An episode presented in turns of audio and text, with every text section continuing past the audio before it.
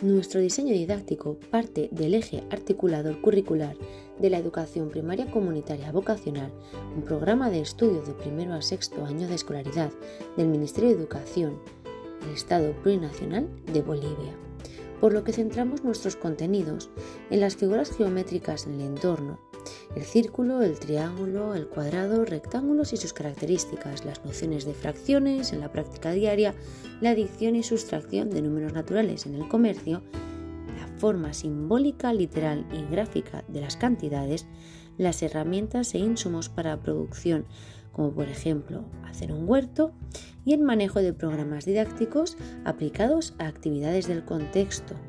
Por lo tanto, incorporamos la tecnología multimedia para la comunicación entre los alumnos con el blog, un videoblog, foro y videoconferencias sincrónicas.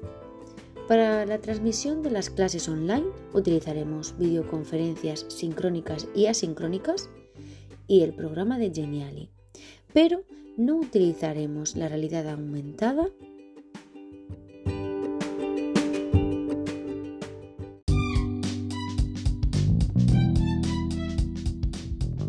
Y para abordar estos contenidos en la educación B-Learning, incorporaremos la tecnología multimedia. En cuanto a la comunicación entre ellos, se utilizará el blog, videoblog, foro, videoconferencias sincrónicas. Para la transmisión de las clases online, utilizaremos videoconferencias sincrónicas y asincrónicas y también la aplicación de Geniali. Sin embargo, no utilizaremos la realidad aumentada, la impresión en 3D y la robótica educativa.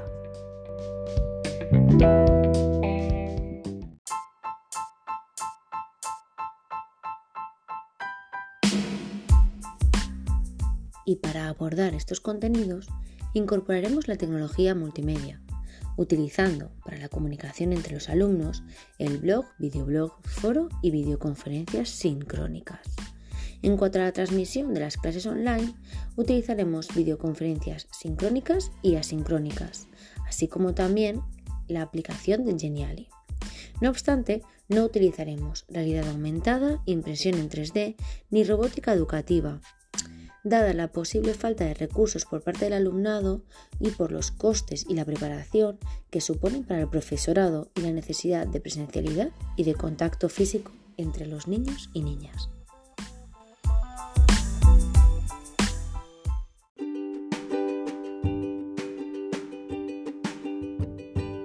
Así llegamos a la implementación de las actividades enfocadas al nivel de primaria a una edad de 6 a 7 años en modalidad B-Learning y en un tiempo de dos meses.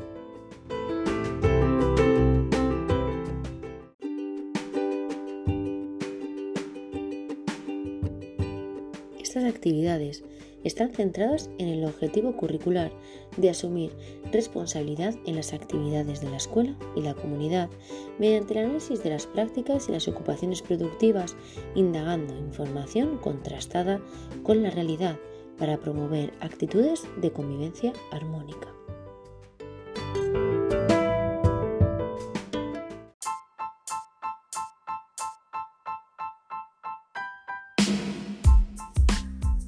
A continuación vamos a ver cómo trabajaríamos durante estas ocho semanas.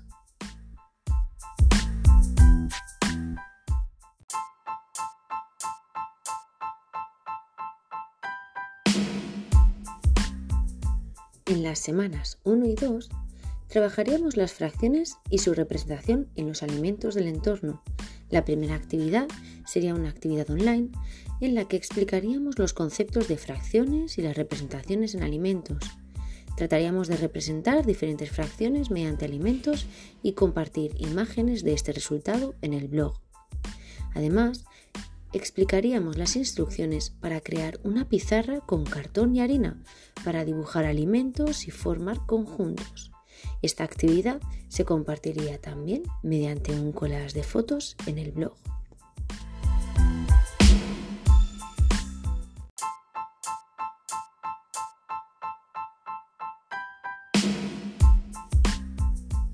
Llegada la segunda semana, trabajaremos la actividad número 2, la cual consiste de crear un huerto para casa a partir de cajas de plástico con envases reutilizados.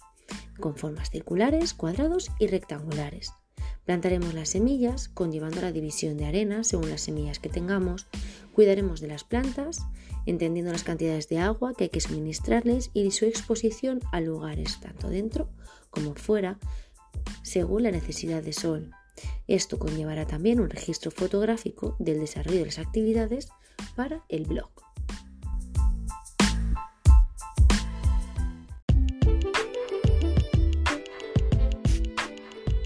Llegadas las semanas 3 y 4, trabajaremos los elementos de un circuito cerrado básico y su funcionamiento a partir de la plastilina casera.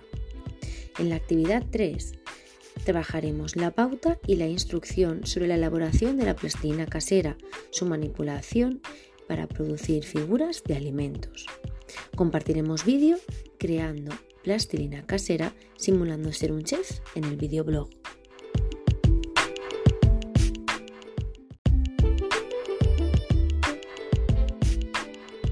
Llegada la semana 4 con su correspondiente actividad, haremos una construcción a lo grande de una figura que represente un alimento, juntando la plastilina casera del alumnado, dándole color con una combinación de diodos LEDs, trabajando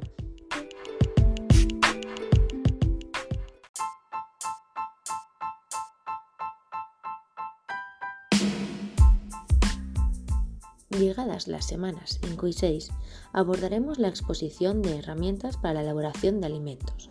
Así, en la actividad número 5, se desarrollará la aplicación sobre herramientas para la elaboración de alimentos, como moldes y bols, trabajando sus utilidades y formas geométricas.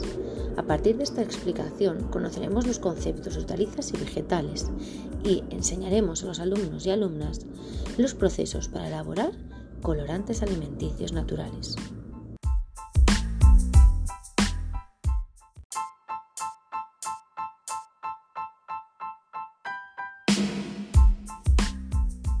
Habiendo desarrollado esta actividad 5 de manera online, pasamos a la semana 6 y a su actividad correspondiente, en la cual demostraremos los conocimientos aprendidos y crearemos arte al aire libre, utilizando los colorantes obtenidos en base a las hortalizas y vegetales de manera presencial y al aire libre.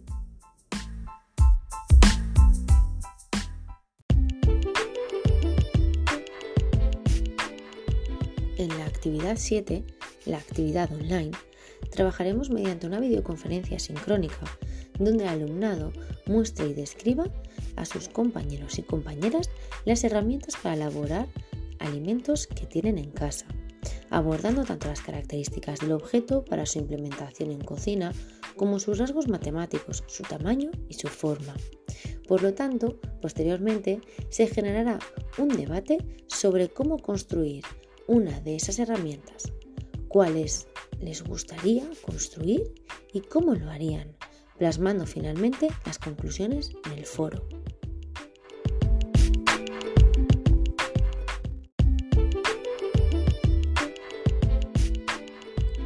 Y así llegamos a la última semana de este programa piloto de STEM, en la cual desarrollaremos la última actividad, la actividad número 8, de manera presencial, en la cual elaboraremos la creación de un bol con ayuda de globos, papel o telas y cola o arcilla de secado al aire.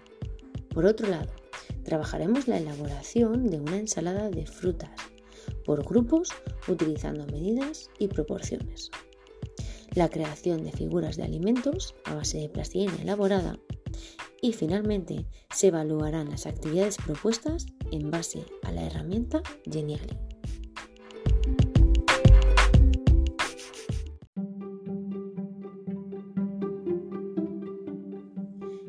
Evaluaremos estas actividades? Pues lo haremos de manera global, continua y formativa y a partir de diferentes instrumentos dependiendo de la situación en la que nos encontremos.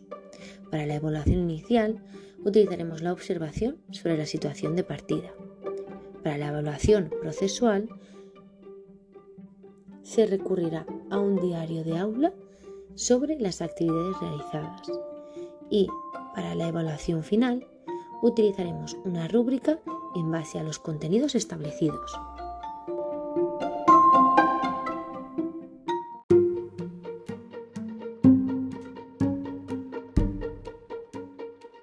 Y por último, decir que con esta propuesta de enseñanza-aprendizaje llamada Mi casa, mi laboratorio, en modalidad B-Learning, lo único que queremos es que los niños sean felices, porque en tiempos de pandemia es difícil, pero no imposible. Solo tenemos que ayudarles. Muchas gracias por vuestra atención.